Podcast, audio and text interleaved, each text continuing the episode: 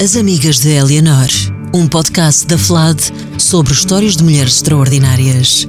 Ao vivo com Raquel Vaz Pinto e Pedro Vieira. Ora viva, muito boa tarde, bem-vindos ao quinto episódio das Mulheres de Eleanor. Quem não está a ver-nos ao vivo, quem nos está a escutar nas plataformas habituais, não sabe que neste momento temos uma terrina entre nós, entre mim e a Raquel. Quem teve a oportunidade de ver a nossa promo deste episódio sabe que a terrina batiza este episódio, esteve para chamar-se Mulheres à Espreita. O conteúdo vai andar à volta disso, mas a terrina é que é fundamental. Bem-vindos a 2024, acho que ainda se pode dizer. Penso que sim. Eu estou de luto pelas minhas resoluções de ano novo, já faleceram. Uh, mas para compensar, mantemos esta bonita tradição de nos encontrarmos uma vez por mês no auditório da FLAD com o nosso público para falarmos de mulheres extraordinárias. E vamos mesmo falar de mulheres à espreita. Eu até tenho medo de olhar para dentro da terrina. Também eu. Não fomos nós que a trouxemos não, Não, não, aqui. isto é... Estamos completamente inocentes é. desta matéria. E mulheres à espreita, é, até de uma forma eh, literal. O advérbio de modo, literalmente, é muito maltratado no espaço público. Não sei se têm reparado.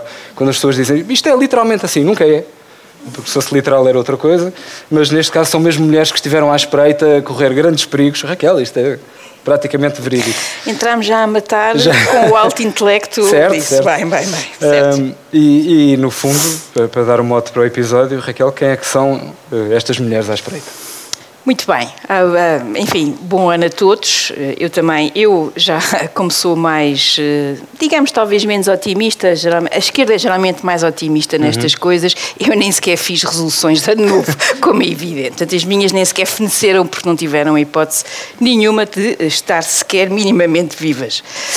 Um, em termos de hoje do nosso episódio, nós quisemos trazer uh, este, esta ideia de, uh, de cargos, posições, funções, espaços.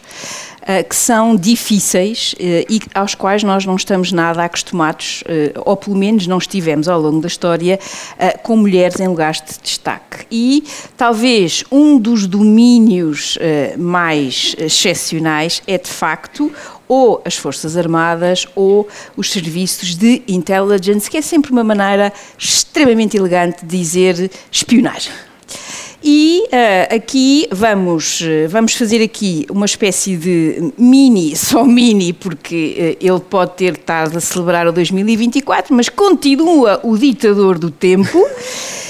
Não sou eu, é aquela raquete. É a raquete. E, um, uh, portanto, vamos só falar muito brevemente, uh, quando olhamos para a antiguidade, isto de ser espião, uh, espionagem, contra-espionagem, palavras que eu adoro, como argúcia, estratagemas, subversão, que sou eu em pessoa, que bom, e imaginação, que é super importante para quem quer ser bom nesta coisa da espionagem.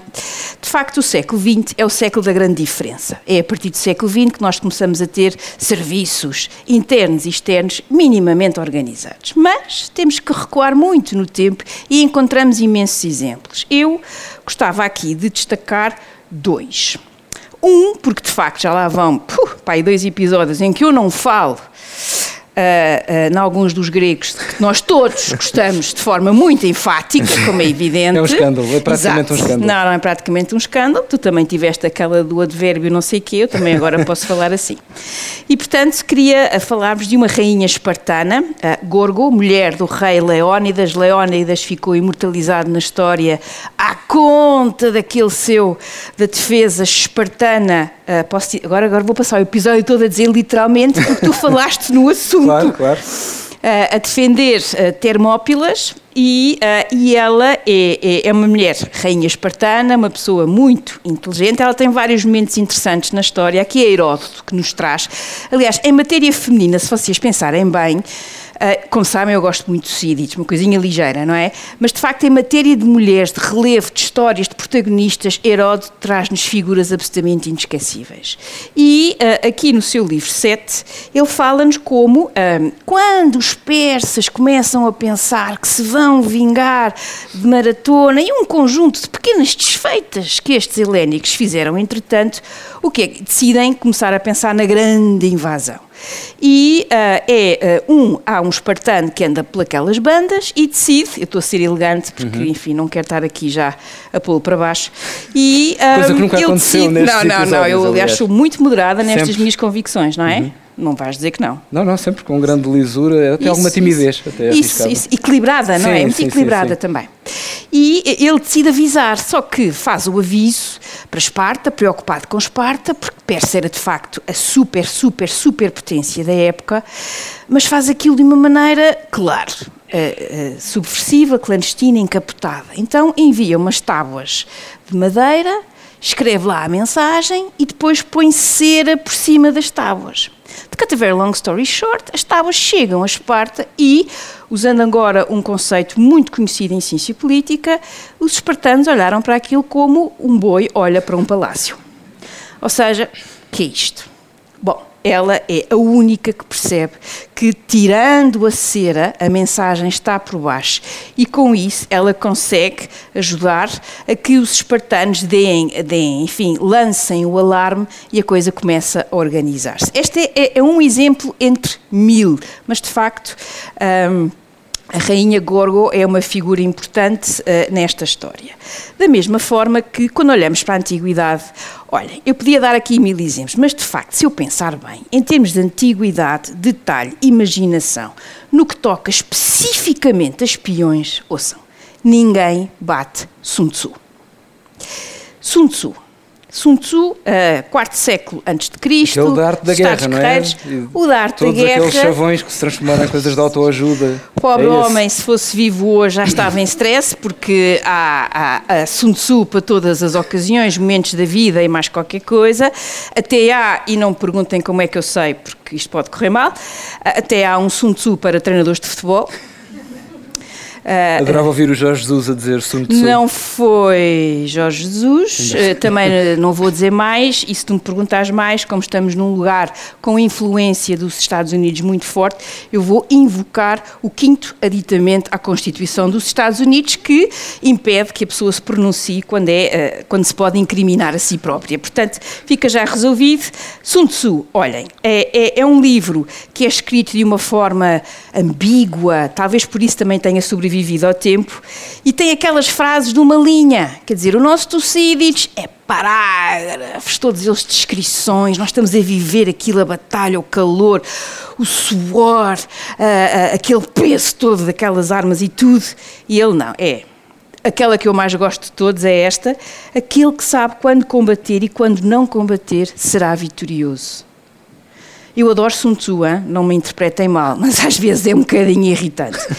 Uh, mas de facto, o último capítulo do seu livro, este é para mim a melhor tradução, que eu, a melhor tradução, a melhor edição que eu conheço do Sun Tzu, por algum acaso está só de encarnadinho, encarnadinho. Uh, Coincidência. Coincide com o regime atual, portanto também está bem. E uh, o, último, o último capítulo, que é o, é o 13 terceiro, é só sobre espiões.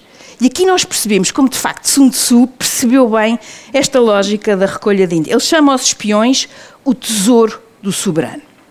E depois identifica cinco tipos. Os que são nacionais, portanto, os que, os que estão, os cidadãos do território inimigo, os, o que nós diríamos em inglês os insiders, que são esses, mas já com categoria mais séria, oficiais e tal. Depois os espiões duplos, portanto, espiões do inimigo que estão a jogar para o nosso campeonato. Depois, aqueles que lançam contra-informação, portanto, lançam, como diríamos hoje, narrativas alternativas. E depois os últimos são aqueles que uh, vão em missões exploratórias e regressam vivos e com a informação que se, que se deseja. Portanto, de facto, em termos históricos, uh, esta coisa dos espiões, da espionagem, é muito antiga e universal. Certamente no Polo Norte também existirá, nós é que não sabemos. O, o povo inuit espia Exatamente, muito, uh, em matéria de iglus e coisas Quem é que tem a foca escondida? Esse, exatamente. essas coisas, essas dinâmicas de poder. Exatamente. E depois temos, olhem, três exemplos mais concretos. Toda a gente conhece, toda a gente está a ver, até porque, de facto, os filmes sobre isto são muito interessantes. Isabel I, a famosa rainha pirata, como foi assim apelidada pelos, pelo inimigo, em bom rigor, uh, uns textos espanhóis na versão Habsburgo, e uh, o seu chefe, ele no fundo era um chefe de muita coisa, incluindo de uma rede absolutamente extraordinária de espionagem, Francis Walsingham, que uh, todos nós, enfim, conseguimos imaginar, porque de facto Isabel I estava muito aflita em termos externos e internos, uhum. e portanto esta rede de espiões foi muito útil. Em termos muito práticos, talvez os dois, a construção dos serviços secretos internos e externos que eu mais admiro no sentido uh, de serem, de facto, uh, duas quase obras de arte em termos de funcionamento, de saberem 3 mil línguas, estarem super atentos e por aí fora, seja Veneza, e o Império Bizantino, que só por si já dá para eu começar já aqui em stress maravilhoso e tal, mas vou-me controlar, não vou dizer nada. Uh, vou só recomendar um livro que é da Ioana Iordanu, que se chama mesmo Os Serviços Secretos de Veneza Organizar Intelligence no Renascimento. Só o título é lindo. E depois o Edward Luttwak, que tem um livro muito extraordinário sobre a grande estratégia do Império Bizantino, e são os dois excelentes exemplos de como saber línguas, no fundo, olhem, humanidades, estão sempre a dizer mal das humanidades, saber línguas, um, ter estas soft skills, para dizer em inglês, uh, são de facto muito importantes em tudo isto saber interpretar papéis e por aí fora, não é?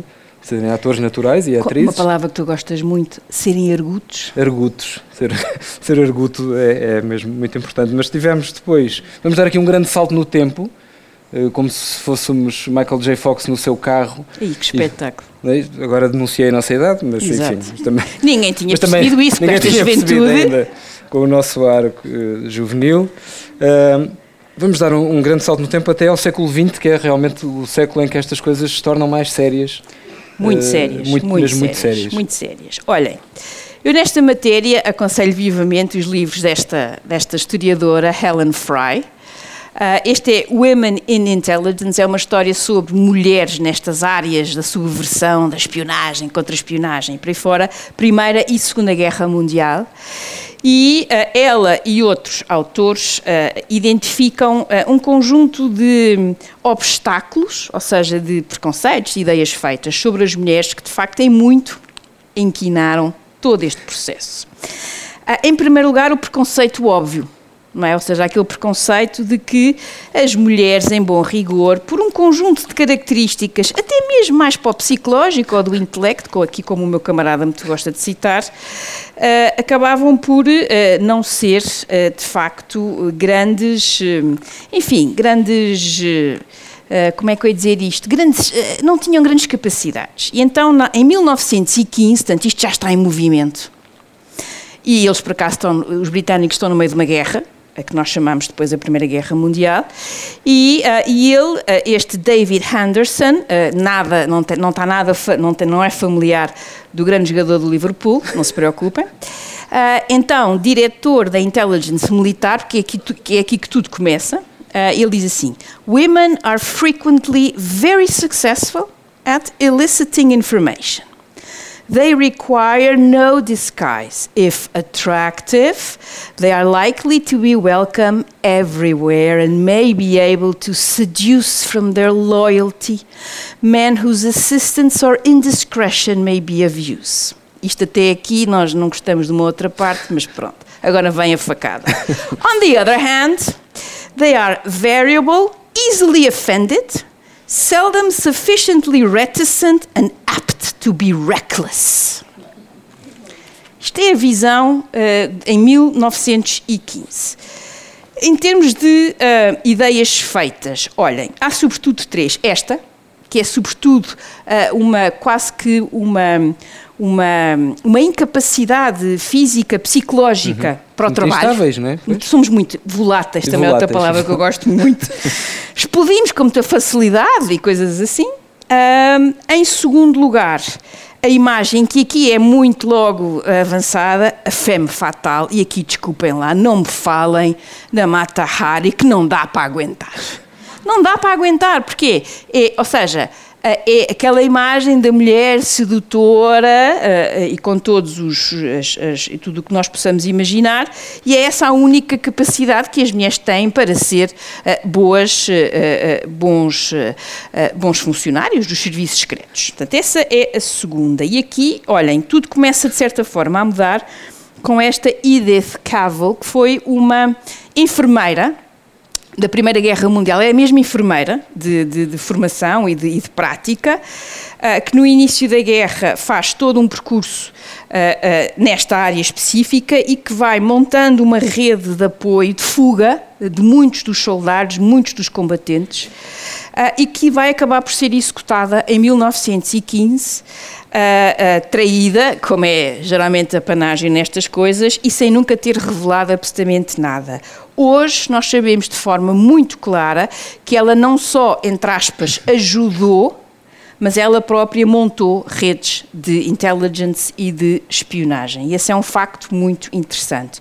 Ou outras organizações, talvez outras, outras redes mais organizadas, mais conhecida de todas, La Dame Blanche, na Primeira Guerra Mundial, que fez todos estes territórios ocupados pela Alemanha, eram cerca de 2 mil pessoas, das quais um terço eram mulheres. Portanto, a conversa da femme fatal, tenham paciência. A terceira é a conversa de, do sexo fraco. É a conversa da pouca resistência física, é a conversa de que, perante a tortura, as mulheres cedem de forma muito mais fácil que os homens, e isso não é de todo verdade, como aliás eh, vamos ver aqui no nosso, no nosso episódio um conjunto de aspectos que todos os autores destacam. Porque é que as mulheres, à partida, até podem ser, sem pensarmos nas características específicas, uhum. boas, uh, uh, uh, boas nesta, nesta área da espionagem? Primeiro, davam menos nas vistas que os homens quando se está em guerra, porque se nós olhamos, invadimos um país, ocupamos um país, sei lá, por exemplo, a Alemanha, na França, coisa assim, de repente. Coisa que nunca é? aconteceu. Sim, uma coisa que me vem à cabeça. E um, vocês olham para a população que é do, do país ocupado e veem muitos homens em idade ativa. É logo 2 mais 2 igual a 4. Isto é muito estranho. Não podem ser todos surdos ou ter algum problema que não os permite ir para a, a guerra. Segundo lugar, pôr o preconceito a seu favor. Quem é que diria que estas pobres pessoas eram, eram pessoas com inteligência e argúcia. Portanto, virar o tabuleiro de forma muito clara. E no caso da Segunda Guerra Mundial, uh, sendo, se fossem, por exemplo, Uh, uh, muitas pessoas que fizeram muitas destas tarefas muito difíceis eram judeus, mas aqui tínhamos um problema no caso dos homens, porque a religião obriga à circuncisão e, portanto, eram facilmente apanhados, quando apanhados, eram ainda mais, eram mais facilmente uh, detectados e no caso das mulheres isto não acontecia. E depois também, agora é mesmo verdade, no caso da Primeira Guerra Mundial, uma das formas mais extraordinárias de enviar mensagens era uma rede columbófila. Ou seja, pomos. E os pombos, uh, uh, as mulheres tinham imenso jeito a gerir a rede dos pombos. Isto foi fundamental para que muitas das, das, das mensagens importantes a serem enviadas, e nós estamos-nos a rir, mas hoje em dia, com o hacking que há em todo lado, qualquer dia um garanto-vos que vamos regressar ao pombo, à escritinha pombo. à mão e tudo mais, porque tudo é, tudo pode ser objeto de hacking em termos informáticos ou em termos da, das ciber, tudo cibercenas. E depois, uh, alguns casos também muito interessantes, uh, uh, por exemplo, na sequência dos bombardeamentos nazis a Londres, foram 57 dias consecutivos daquela primeira leva, o MI5, portanto os serviços secretos internos, tiveram que passar para uma prisão, cujo nome é maravilhoso, Wormwood Scrubs. Quer dizer, se eu tivesse que pensar no nome de uma prisão, Wormwood já estava arrumada, Scrubs do pior. E a, e a, prisão, como qualquer prisão, tinha aquelas escadas uh, tipo metálicas em que os degraus não, não estão tapados, portanto, os degraus. Estão. E as senhoras de saias. E então, a partir daqui, por causa desta casa, muitas mulheres ficaram contentíssimas, elas puderam passar a usar o uniforme de calças. Espetacular. Segunda Guerra Mundial. Portanto, em termos práticos, há aqui um conjunto de características e outro que é muito procurado em tudo isto conhecimento de línguas estrangeiras, o que muitas vezes uh, significou que estes primeiros contingentes eram geralmente, e agora reparem no meu sotaque, upper class. Ou seja, pessoas que tinham frequentado a universidade e que sabiam línguas estrangeiras. E, portanto, este começou por ser, de facto, uh, o início de tudo isto. Uh, e eu aqui destacaria três figuras, antes de passar aqui a bola a, uma das primeiras grandes que nós vamos aqui falar, uh, que é, há muitas mulheres ao longo desta história que são muito interessantes. Desde logo, olhem, esta Millicent Baggett, maior especialista que existia sobre comunismo soviético, uh, Daphne Park, apelidada de Rainha dos Espiões, chegou em 75 a um lugar de chefia pioneiro onde nenhuma mulher tinha chegado. Ela controlava só e apenas o hemisfério ocidental, tanto coisa pouca. A quem, eh, muitas vezes, estão a imaginar agora já a piadola fácil, a uma figura que o Pedro e eu odiamos, eh, e que lhe perguntava, então qual é que é a sua bebida preferida? Está-se mesmo a ver, não é? A conversa de um martini e do outro. E, e ela dizia, Earl Grey tea, stirred, not shaken. shaken. Uh, ou, para finalizar, a primeira, a grande pioneira, a primeira mulher a chefiar o MI5, que foi em 92, Stella Remington. Um dos aspectos também muito curiosos que tem ajudado a que as histórias destas mulheres, sobretudo as que fazem a espionagem no exterior, não seja conhecida, é que, de facto, uh, os serviços secretos externos são muito mais avessos a, como é que se diz, desclassificar, desclassificar. a desclassificar os documentos, por razões quiçá de soberania de outros países um bocado óbvias. E, portanto, eh, nesse aspecto temos muito pouca informação sobre isso. Terminava só com um dos aspectos que a mim que eu acho mais extraordinário de todas estas pessoas, homens, mulheres que fizeram este esforço titânico, eh, seja na Primeira, mas sobretudo na Segunda Guerra Mundial, eh, que foram obrigados por lei a jurar sigilo, e a forma como cumpriram isto uh, ao longo da sua vida e muitas vezes no dia a dia, nem sequer podendo contar à família e aos amigos, coisa que em Portugal seria absolutamente impossível. Porque nós chegávamos a casa e diríamos: Não contes a ninguém, mas hoje estou de rastos. Hoje estou de rastos. Uh, e para vos dar aqui um bocadinho só um exemplo, às tantas, a, Helen Fry conta uma história maravilhosa que é uh, da Sarah Churchill. Já estamos todos a imaginar de quem é que ela é filha, não é? E a Sarah Churchill, uh, em bom rigor, trabalhava numa parte que foi muito desenvolvida nesta época, que é reconhecimento aéreo. Ou seja, através dos aviões, através das fotografias, iniciou-se uma parte da guerra que foi fundamental, e não estou uh, a, a, dizer isto, porque está aqui o general Vieira Borges lá ao fundo, que domina toda esta parte aérea da nossa conversa. Uh, Sarah Churchill, uh, que estava neste, neste, neste departamento, às tantas, uh, lá pediu, se faz favor, as 48 horas, ou seja, o fim de semana, os dois dias, que estas pessoas tinham direito por ano em tempo de guerra.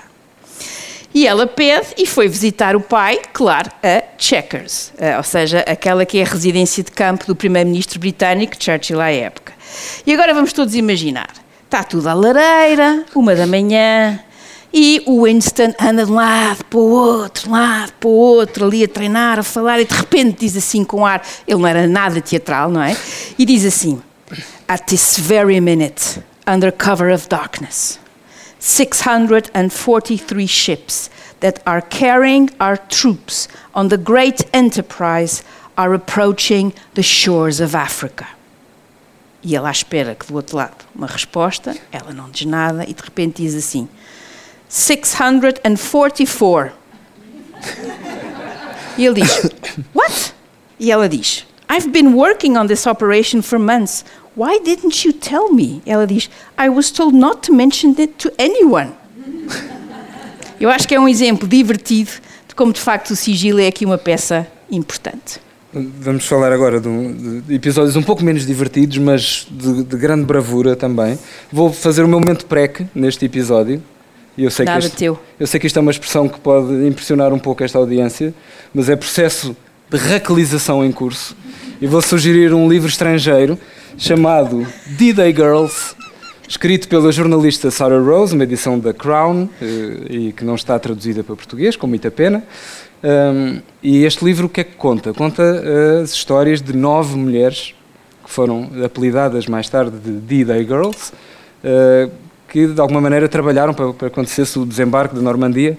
Portanto, foram 39 ao todo, ao Serviço de Espionagem Britânica, que estiveram clandestinas em França com uh, destinos variados, entre o melhor e o pior, um, e que basicamente uh, foram fazer parte de uma coisa chamada Special Operations Executive, SOE, cuja sede era, isto parece inventado, mas é verídico, em Baker Street. Não sei se vos diz alguma coisa. Esta rua particular de Londres era onde estava sediado este serviço. Este serviço foi criado eh, porque, digamos, que os aliados estavam, como se diz em ciência militar, à rasca, em 1940, e, portanto, resolveram criar esta estrutura. Para ajudar a causa da guerra e tentar fazer guerra de outra forma que não aqueles confrontos abertos, os tiros de canhões, bombardeamentos mútuos, etc. E começar a trabalhar um bocadinho nos bastidores. A alcunha que este serviço ganhou foi Ministry of Ungentlemanly Warfare, que não temos infelizmente uma boa palavra para traduzir isto, mas é qualquer coisa como o Ministério de, dos tipos que são pouco cavalheiros, ou os tipos que fazem a guerra suja, basicamente. E o Churchill, já citado uhum. pela Raquel, resolveu então embarcar nesta, nesta ideia, uh, mas em 1942, com a guerra pior do que nunca, uh, foi necessário recrutar, uh, abrir a pool, como se diz agora, teve que se abrir a pool das pessoas que podiam trabalhar neste serviço e começaram a aceitar-se mulheres. Que foram fazer uma série de coisas depois em França, recolher informações, uh, apanhar eh, armas atiradas para quedas com aquela precisão que nós conhecíamos da época. Sim, sim. Era um serviço muito fácil de fazer. Uh, fazer passar pessoas por casas e arranjar documentos falsos e etc. E a, e, a, pessoa, escolhi só uma destas nove, porque temos muitas pessoas sobre quem falar ainda, mas uma que tinha um caráter muito particular e que, e que acho que vale, que vale a pena mencionar. Um, Chamava-se Odette Sanson, Uh, nasceu em França em 1912. Jura? Com esse sotaque eu não tinha apanhado nada. e Odette Sanson apaixonou-se por um cavalheiro britânico, casou-se ainda em França, mas foi viver para Londres. Uh, em Londres tiveram aquela infelicidade do Blitz, né? e então choviam bombas como se não houvesse amanhã.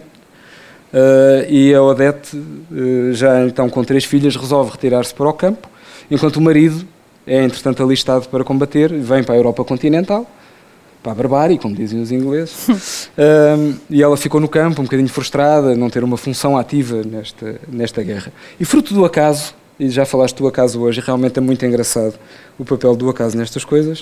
Uh, Odette, uh, um dia, repara num, num apelo do almirantado britânico, em que pede quem tenha uh, postais, fotografias, recordações sobre zonas da costa de França por favor as entregue ao almirantado, porque estava-se então a começar a pensar num hipotético desembarque muito mais tarde e queria-se fazer um mapeamento, não viva Google Maps, não é? E, portanto, era preciso ir tentando mapear sem dar muito nas vistas.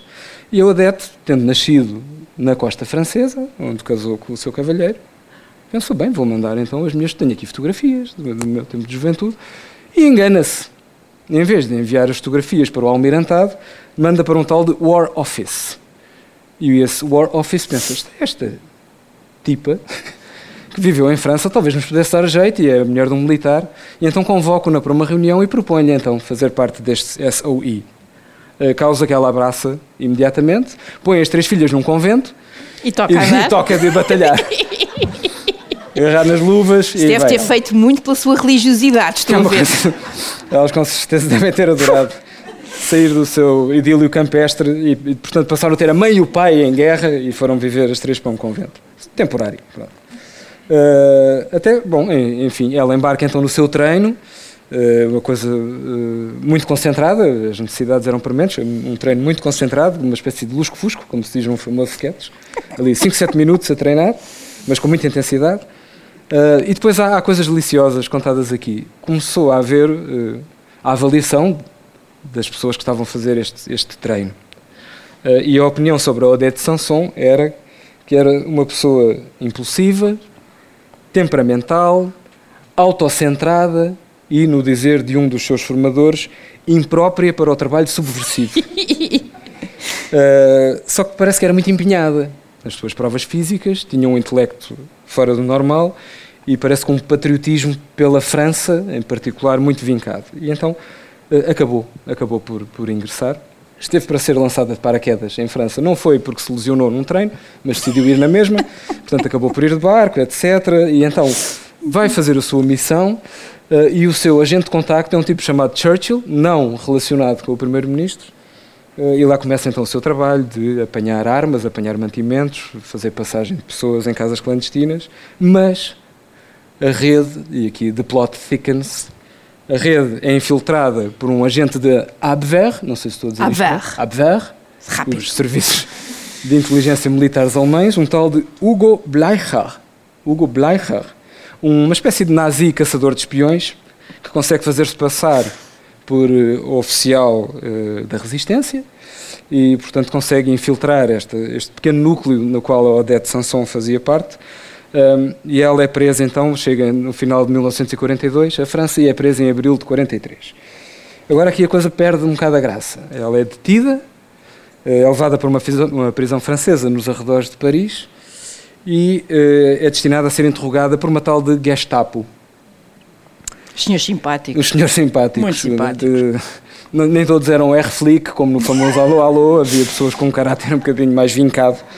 Uh, e então, e agora pegando naquilo que a Raquel estava a dizer, uh, sobre as questões da resistência física e mental também, uh, ela foi interrogada 14 vezes sobre tortura neste, nestas condições um ferro em brasa nas costas, várias vezes, arrancaram-lhe as unhas dos pés, entre outros mimos, e a única frase que está, e está no Imperial War Museum, a única frase que Odette disse nas suas 14 sessões de tortura da Gestapo foi não tenho nada a declarar. Não tenho nada a declarar. A única coisa que ela disse. Enfim, as pessoas ficaram um bocado enervadas com ela, acabaram por condená-la à morte eh, por dois crimes de sedição e de espionagem. Ela terá feito uma graça, não sei se é apócrifa, Disse: se me vão matar, tenho pelo menos escolher uma que não podem matar duas vezes. E então foi enviada para o paraíso do campo de Ravensbrück, o campo Ai, de concentração. Sítio ótimo. Sítio ótimo. ótimo. Onde, como eh, perceberam que ela tinha arcabouço, né, que é uma palavra que se usava muito eh, na época, foi posta em isolamento, eh, em um regime alimentar também especial, e posta às escuras durante três meses e 11 dias, fechada numa cela. Uh, entretanto, a guerra foi acontecendo cá fora, ela esteve presa até o final de 1944, houve um tal de Stalingrado, houve um tal de desembarque nas praias da Normandia e tal, e o senhor que dirigia Ravensbrück começou a ficar, uh, como se diz em psicologia, com medo e resolveu fugir. E ela tem um golpe de absoluto gênio na altura, que é dizer: está a ver este Churchill com quem eu estava na minha rede de espiões? É filho do primeiro-ministro britânico é melhor se calhar levar-me consigo, porque eu tenho coisas para lhe contar. E então consegue ser levada pelo diretor de Ravensbrück até serem detidos depois pelos aliados, eh, são identificados, eh, são todos detidos e ela não satisfeita com o seu brilharete de trabalho subversivo, resistir à tortura, resistir a um campo de concentração, conseguir colar-se a um nazi em fuga, consegue depois estar presente no tribunal, condenar o diretor de Ravensbrück à forca ainda condenar uns tipos que trabalhavam com ele uh, coroando assim a sua missão na, na, na, Segunda Grande Guerra.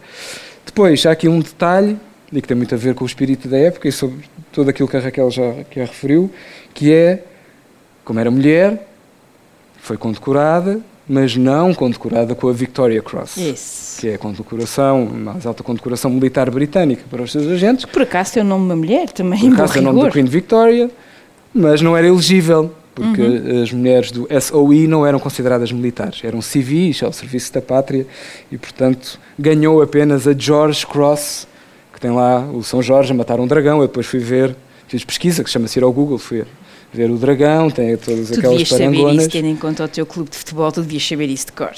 Por acaso devia. Por acaso devia. Ainda por cima São Jorge, não Pinto da Costa. Exato. Uh, e então é agraciada com a George Cross e depois conseguindo ainda contrariar tudo aquilo que foi escrito nos relatórios sobre a pessoa autocentrada e completamente incapaz para o trabalho subversivo, como é que ela agradece receber a sua George Cross, agradecendo à equipa que trabalhou com ela e entregando a medalha à memória dos camaradas mortos na Segunda Guerra. É de facto esta Odette, não tem um nome assim muito impressionante, não, é? não se dá muito por uma Odette Sanson, assim, a trabalhar nas linhas, uh, no meio das linhas nazis, mas de facto é, é, um caso extraordinário, o livro é muito recomendável, eh, tem nove histórias uh, de, de, mulheres realmente extraordinárias e depois tem um apontamento no final que eu ainda, ainda pensei ler, mas, mas que deixo para o caso se vocês tiverem curiosidade, se quiserem ver, mas a, a autora tem uma nota final na que diz qualquer coisa de uma forma muito simples. Os historiadores de guerra não gostam muito de que se fale destes casos das mulheres na espionagem e citam um reconhecido historiador, Max Hastings, que escreve muito sobre a Segunda Guerra, uh, que ele diz que são tudo uh, romantic twaddle. Eu não conhecia a palavra twaddle, twaddle. então fui ver. Consoante o contexto, pode haver várias formas. Pode ser tolice, pode ser disparate, pode ser tagarelice Portanto, anda tudo aqui neste território das coisinhas de, de gajas, não é? Conversinha de gajas. E pronto, e ela insurge-se eh, claramente contra, contra esta atitude e, e diz da importância de, dos arquivos desclassificados, mas também da história oral, da vivência das uhum. pessoas, daquilo que as pessoas viveram na pele, eh, como instrumento também de fazer história e de fazer justiça a estas pessoas. E agora, bem. Raquel. Bem, eu estou completamente arrasada com a Odete. Uh, eu, eu, o Pedro ficou com a Odete e companhia e ficou também com outra senhora que já vai falar. Eu fiquei com outras duas, uh, duas americanas. Eu vou ver a terrina, Raquel. Vais ver a terrina? Vou.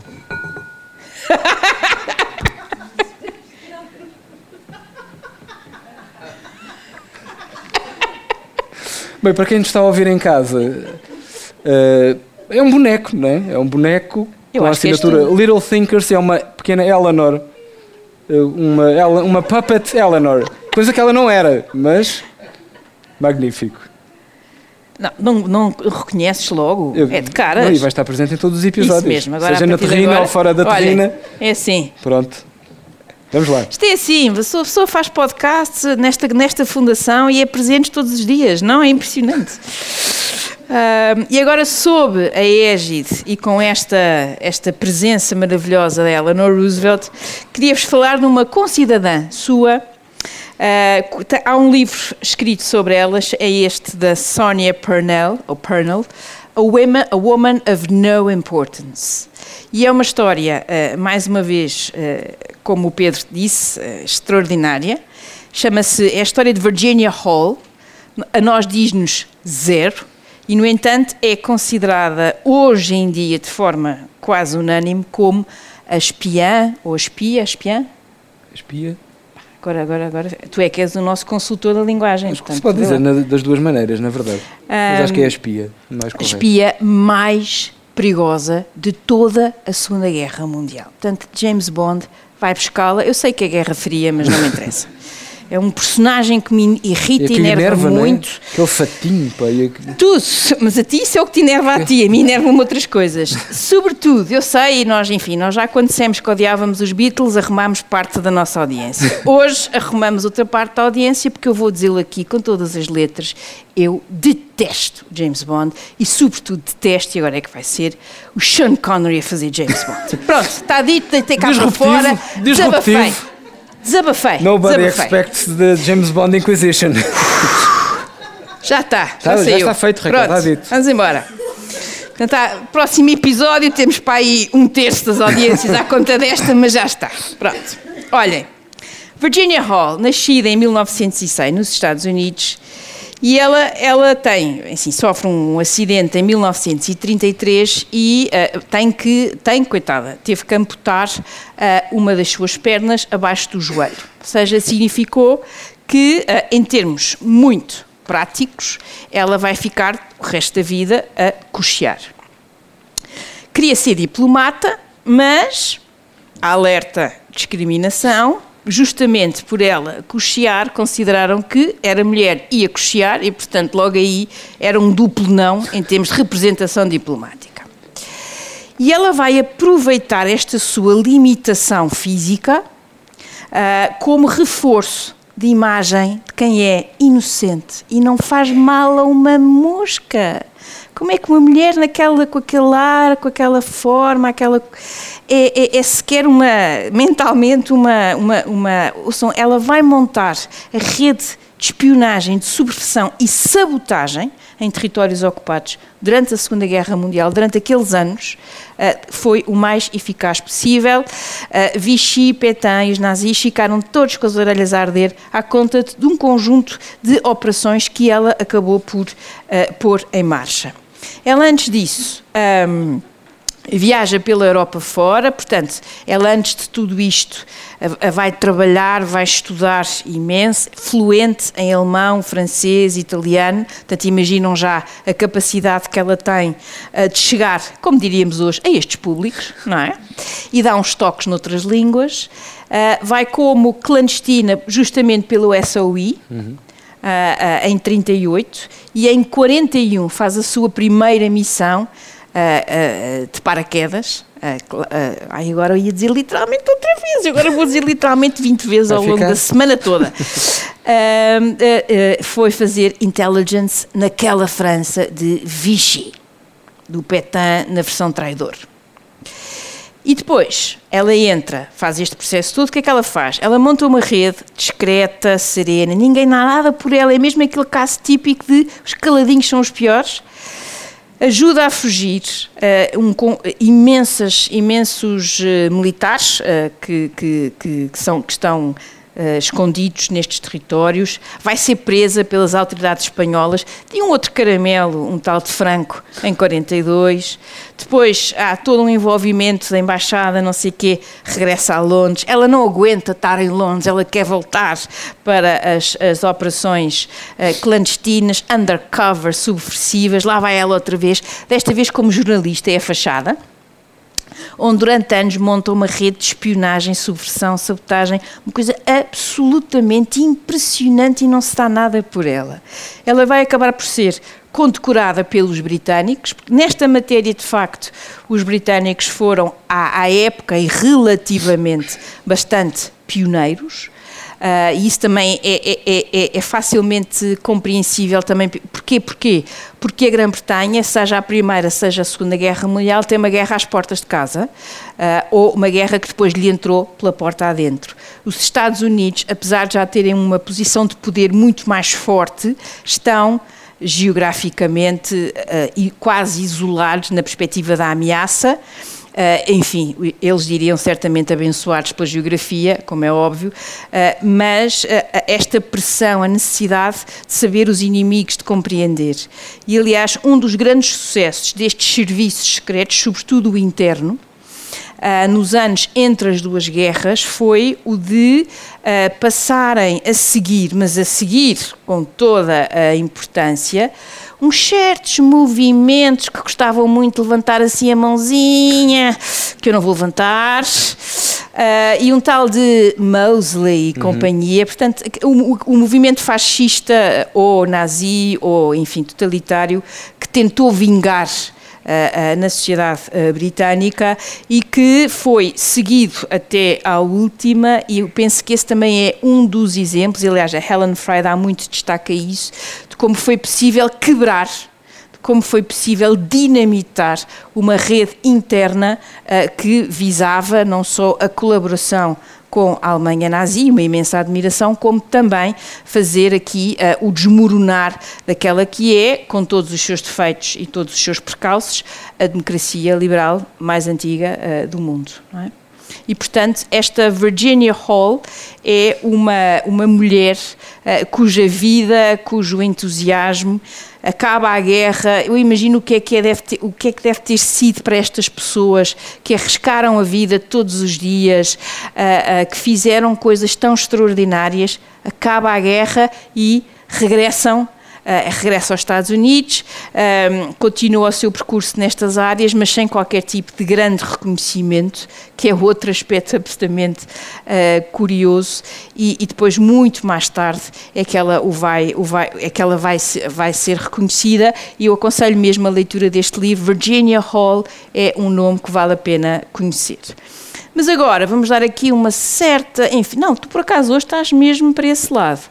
Vamos agora para passar a bola para esse lado, o lado no sentido geográfico. Uh, vamos passar a bola, uh, vou passar a bola agora aqui ao meu camarada Pedro, porque ele nos vai falar de uma senhora. Ah, ah bem, o que é que se pode dizer desta mulher? Uh, e, sobretudo, eu não sei se lhe hei de chamar Josephine Baker ou Josephine Becker. Acho que ela preferiria Josephine Becker. Becker. Ok. Né? Então vá, avança. Vamos falar dela uh, numa penada, já havia raquete, já havia uma raquete. Ah, eu hoje quem, temos pena. Quem nos está a ouvir saber. não sabe o que é a raquete, mas é de facto uma raquete, literalmente uma raquete que nos mostram. Mas esta uh, Freda Josephine MacDonald é o nome de origem, digamos assim, da Josephine Baker, Josephine Baker, a artista reconhecida por muitos um, de quem vamos falar muito provavelmente num episódio mais à frente. Hoje Não, vamos, vamos falar mesmo. Pode, de uma forma garantir. mais sucinta, porque de facto uh, ela nasceu em St. Louis em 1906, uh, mas emigrou aos 19 anos para, para a França, para Paris, lugar onde descartou a nacionalidade americana, que depois então mais tarde haveremos de falar melhor sobre isto, para se tornar cidadã francesa e estrela, bem não há outra maneira de dizer de cabaré. Eh, no famoso Folie Bergère, eh, no qual entrou em 1937 e, portanto, artista de variedades reconhecida por todos, os seus talentos de dançarina, eh, as suas tangas de banana, todo o seu talento insinuante, a voz que acaba por ser descoberta e que a faz ingressar no cinema, entretanto, recentemente rendido ao som, portanto, faz todo este percurso artístico. Mas, enfim, eh, vivendo em Paris, eh, quando chega 1940, tudo muda. E a Josephine Baker muda eh, com as circunstâncias. e, portanto, deixa de ser apenas uma bailarina e cantora de alto coturno e passa a ser uma agente. Coturno é tão bom. Não é? Alto coturno. Haute couture. Não, oui, oui, oui, é? oui. passa a ser agente do Deuxième Bureau Portanto, a inteligência militar dos franceses livres, portanto, o exército comandado a partir do exílio, que vai então tentar também sabotar e atrapalhar a vida dos ocupantes alemães em França. E do que é que ela se vale então para ser agente do Deuxième Bureau, dos seus talentos artísticos, e passa então a ser uma espécie de mata-borrão de informações nos seus espetáculos, junto dos seus fãs ocupantes, embaixadores dos países do eixo, uh, funcionários ministeriais, uh, militares de alta patente, alemães, italianos que se passeavam por Paris, no, na sua cidade de luz ocupada, que nem chegaram a bombardear, tudo era glamour e ela, portanto, arrebanhava, fazia contactos e passava tudo sucessivamente aos seus contactos do Bureau. Aliás, fazia espetáculos em embaixadas e em ministérios, assim, coisas, uh, mise-en-scènes particulares petit para comité. oficiais, em petit comité, e aproveitava para sacar, basicamente, o máximo que podia. Acaba depois por mudar-se, ainda durante a guerra, para o sul de França, e tomou conta de um lugar eh, chamado Château de Milande. E no Château de Milande, eh, que era um sítio para a glamourosa estrela, basicamente era um sítio de passagem de tipos da resistência onde, uh, ocultando-se debaixo de, do seu glamour, das suas festas, das suas recepções, havia tipos a dormir no sótão e que estavam em trânsito para dentro de França, para fora de França, traficarem armas e andarem de um lado para o outro, sob a fachada da Josephine Baker. A Josephine, entretanto, muda mais uma vez, então para o norte da África, tornado um cenário mais interessante de guerra, para animar as tropas aliadas em Marrocos eh, e na zona do Maghreb, quando entretanto a ofensiva aliada começa a conseguir empurrar os alemães do Maghreb para fora e continua no seu papel de informadora sucessiva, usando, por exemplo, as suas pautas musicais escritas com tinta invisível, parecem estas coisas de filme, uhum. da, daquele canastrão do James Bond. Né? Agora estragaste tudo. Né? Vestia tão bem daquele que não há paciência, daquele cabotino.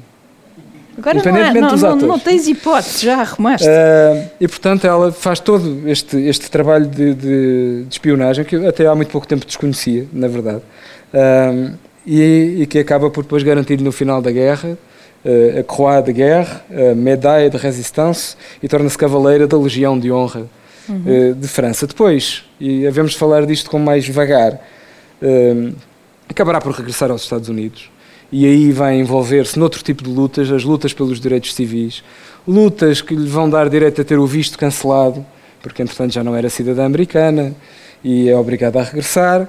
Em 1963, numa tal marcha em Washington, discurso ao lado de um tal de Martin Luther King, não sei se já ouviram falar, mas uma vida muito aventurosa, com muitos problemas também, eh, com falências sucessivas, nas quais foi ajudada por uma tal de Grace Kelly, ou Grace Kelly, não sei, quando vivia com o Renier, não sei como é que se sabe Do dizer. Monaco. Do Monaco. Uh, e, portanto, uma, uma heroína de guerra, uma artista extraordinária, uh, que acabou por atuar até ao final dos seus dias, portanto, atravessou esta coisa da Segunda Guerra Mundial e morreu muito depois disso, uh, quatro dias depois de estrear o seu último espetáculo, onde na plateia estavam uns tais de Mick Jagger e esse tipo de, de figuras. E, portanto, Raquel, agora endosso-te a bola para rematarmos o episódio em glória, diria eu. Já, em glória absoluta.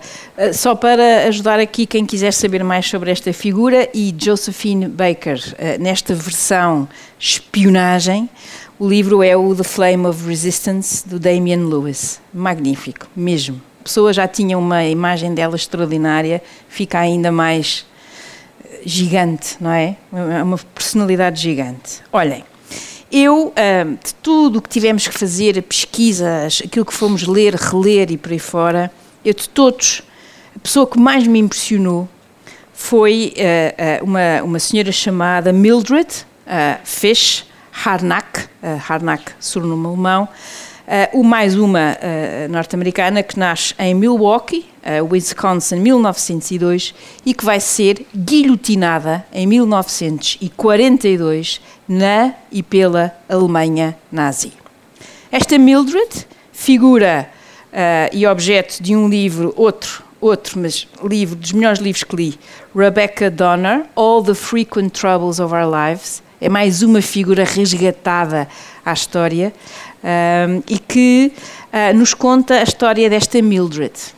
Mildred, lourinha, olho azul, ah, do Midwest, que decide estudar História Literária dos Estados Unidos e quando anda na, na Universidade de Wisconsin co- conhece um jovem, que nós diríamos hoje em Erasmus, na altura era só intercâmbio, Erasmus Mundi, ou Mundus, porque não é cá só o Erasmus aqui.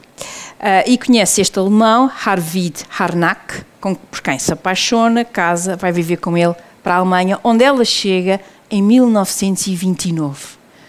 Portanto, ela continua a dar aulas, a preparar o seu doutoramento, tem muitas coisas em comum, como por exemplo uma paixão por Goethe, que a mim me parece bastante bem. Razoável.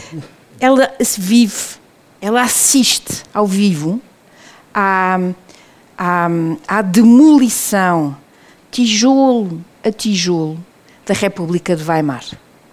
Ela assiste, ela vê tudo o que vai acontecendo a uma democracia ah, que foi sendo ah, capturada, destruída, humilhada, ah, de certa forma, e nós o livro traz isso muito bem, ou seja, nós estamos a ler o livro e nós sabemos aquela história toda, mas aquilo é contado com um lado pessoal, um lado de detalhes. Ela, ela assiste àquela coisa maravilhosa, ironia alerta, ah, que é a, grande, a grande fogueira dos livros. ah, Com grande entusiasmo e grande coisa, ela, ela vê tudo, ela vê a violência, ela vê os grupos paramilitares e ela não tem qualquer dúvida qualquer hesitação em perceber o que é que está ali a acontecer. E ela às tantas até descreve alguns dos nazis, ou seja, alguns dos depois vão ter lugares muito, muito importantes, ela diz alguns destes são mesmo, são, são psicopatas.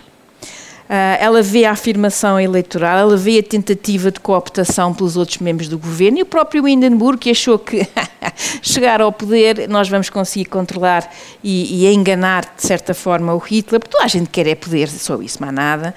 Controle crescente dos meios de comunicação social, a figura de Goebbels e a propaganda, o patrocínio daqueles rádios baratos da Blaupunkt, pensar justamente para ah, os alemães que tinham menos posses e que ah, era dois em um, ah, não só era fácil, era fácil de comprar e podia-se comprar a prestações, como através da rádio ouvia-se os discursos de Adolf Hitler e, curiosamente, não, não dava para ouvir além fronteiras da Alemanha, que era só assim uma coisa que dava algum jeito, uh, nada de ouvir Churchills e coisas e tal, isso não podia ser.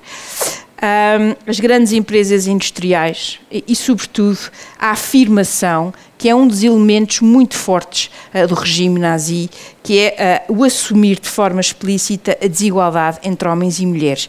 Isso é, aliás, uh, um dos aspectos que cada vez mais é estudado também pelos historiadores, porque é um dos pontos fracos, se é que isto se pode dizer assim, uh, uh, da estratégia do totalitarismo nazi, ou seja, o retirar por completo a mulher de toda a esfera pública, de toda a parte económica, de toda a parte laboral. Isso é, aliás, um dos sucessos da dita Grande Aliança, uh, porque de facto as mulheres, e este, os serviços secretos são um exemplo, as fábricas, um conjunto de partes da economia que continuaram a funcionar e que deram às mulheres a sua grande oportunidade de chegar ao mercado de trabalho e assim contribuir a forma como ela, ela descreve isto tudo e aquele slogan do Kinderküche Kirche, ou seja, crianças, cozinha, igreja, ela descreve isto de uma forma brilhante e ela que tinha assistido à parte da República de Weimar, nas quais as mulheres são, são cidadãs plenas, podem votar, podem ser eleitas, portanto,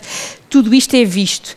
E uh, um, um, dos aspectos que ela, que, que, ela mais a impressionou, e ela às tantas uh, uh, inclui e fala muito sobre a própria forma como o Hitler vê as mulheres e o partido nazi, aquela liga das mulheres nazis, e às tantas que, claro que toda essa conversa, e agora vou passar a citar o sinistro, toda essa conversa da emancipação das mulheres é meramente apenas uma invenção do intelecto judeu.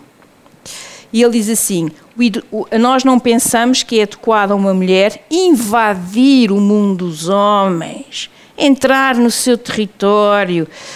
É, o que nós achamos bem é que é natural que estes mundos estejam separados.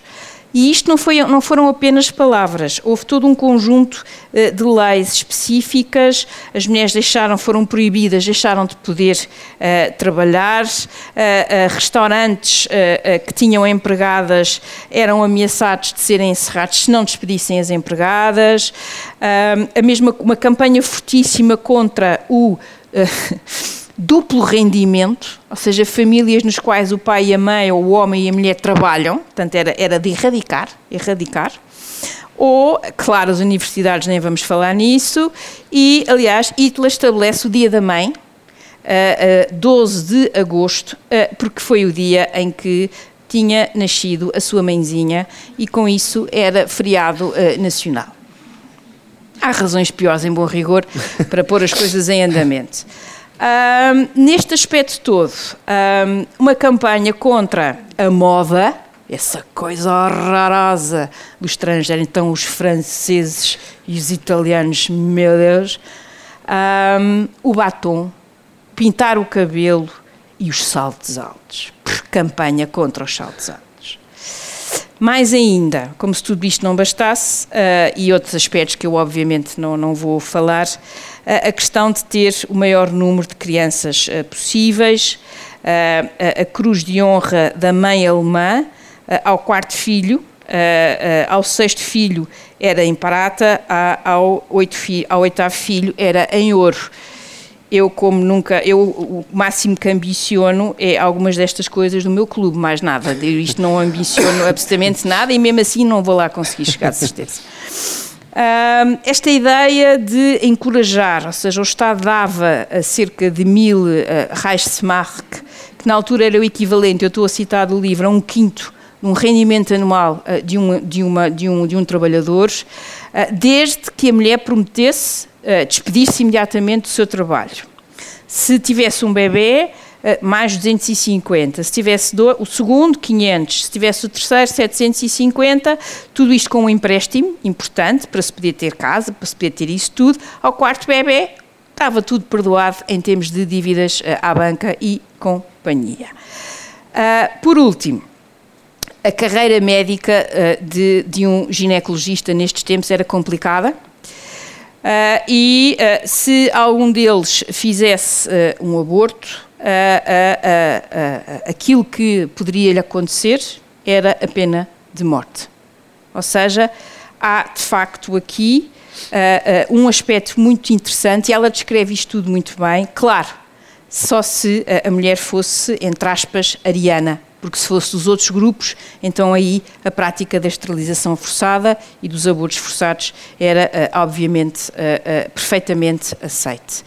Ela, Mildred, perante tudo isto, o que é que ela faz? Ela diz: temos que resistir. E esta, esta faceta, esta dimensão de resistência de uma parte da sociedade alemã, que está a ser agora mais uhum, estudada, não é? Porque também sim. há aqui uma carga histórica que foi preciso digerir.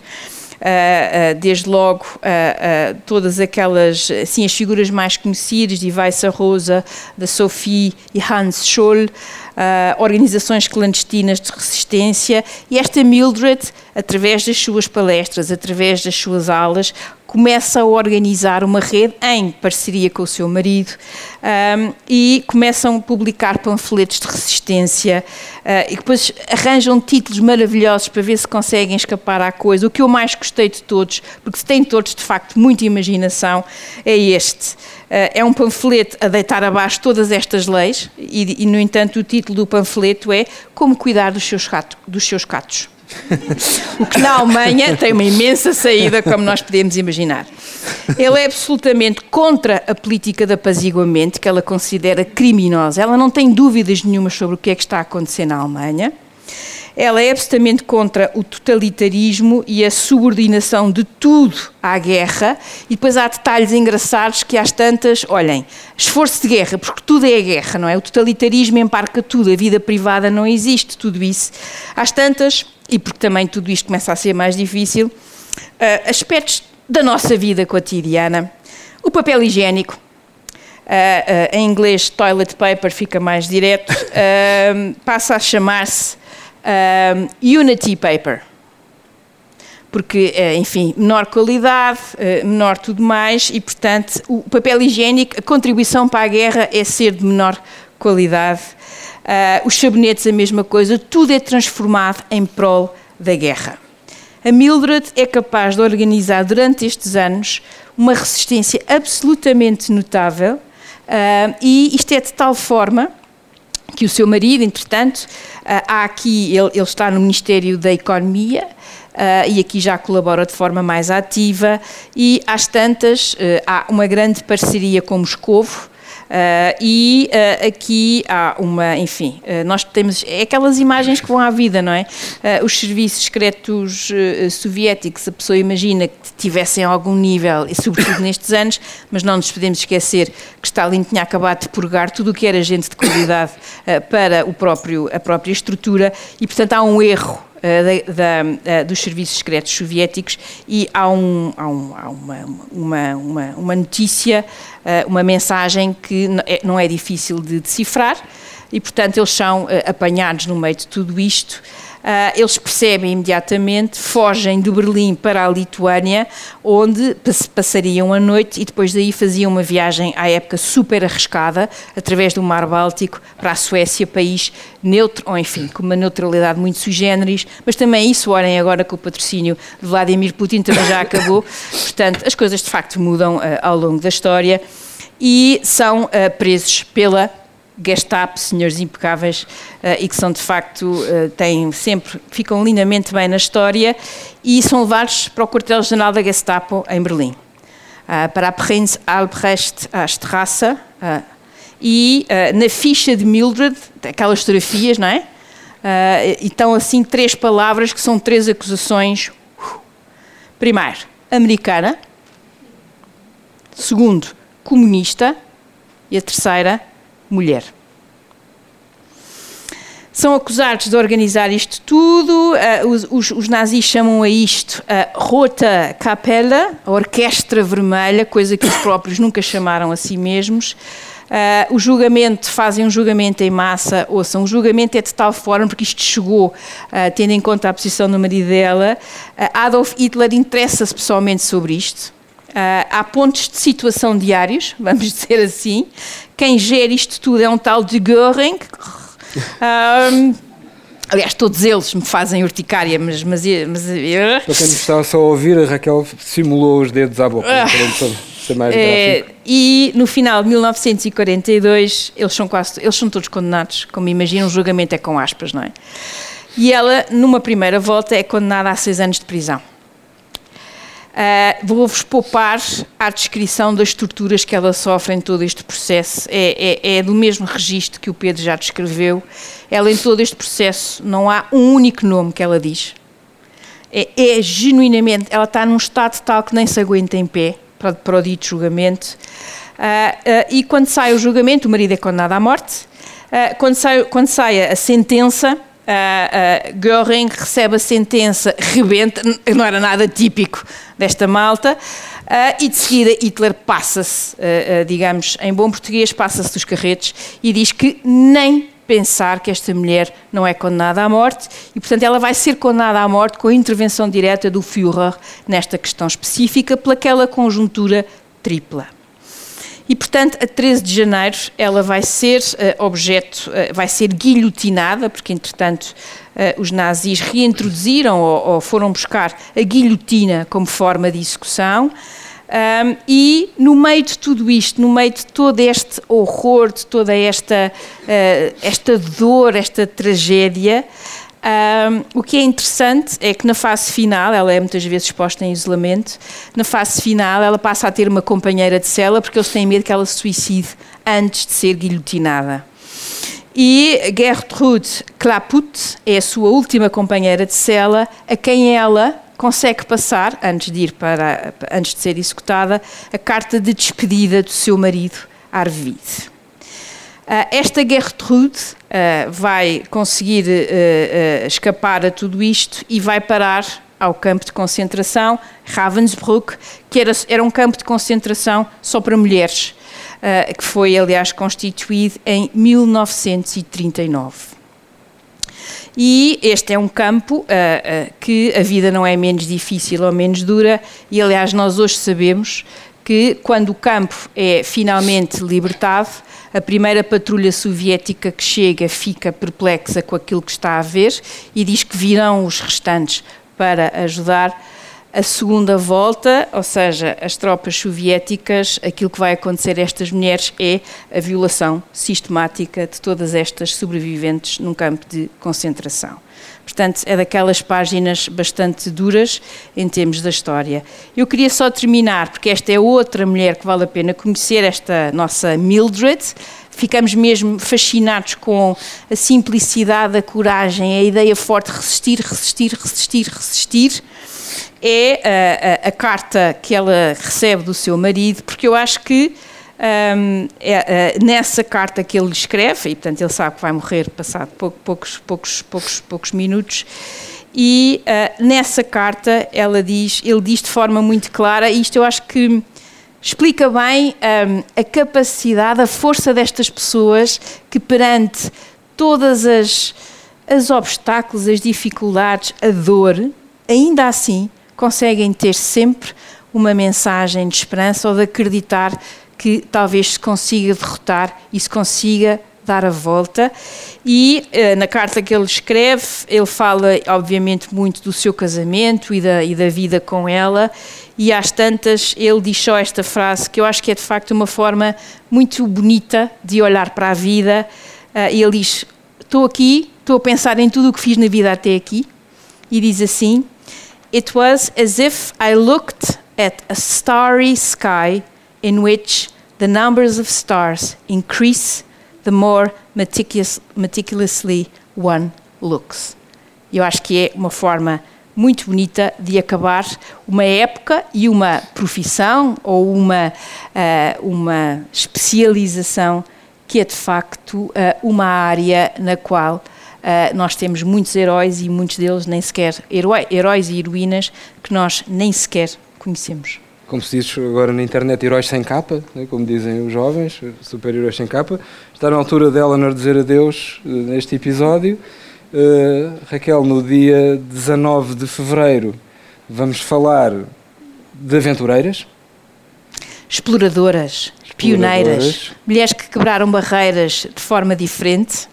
A nossa produtora Inês não sabia nada disto, já deve estar a ventilar neste momento, mas ela também Inês é jovem. Braizinha neste momento sucumbiu ali atrás. É provável, é uma surpresa. Porque, pronto, porque ela gosta de planear. É isso, ela gosta de planear e nós gostamos de sabotar. Que é Ser uma palavra que faz todo o subversivos em sentido termos práticos. deste episódio e, portanto, eh, dia 19 de fevereiro às 18h30, até lá, esperamos poder contar convosco e cá estaremos para vos receber.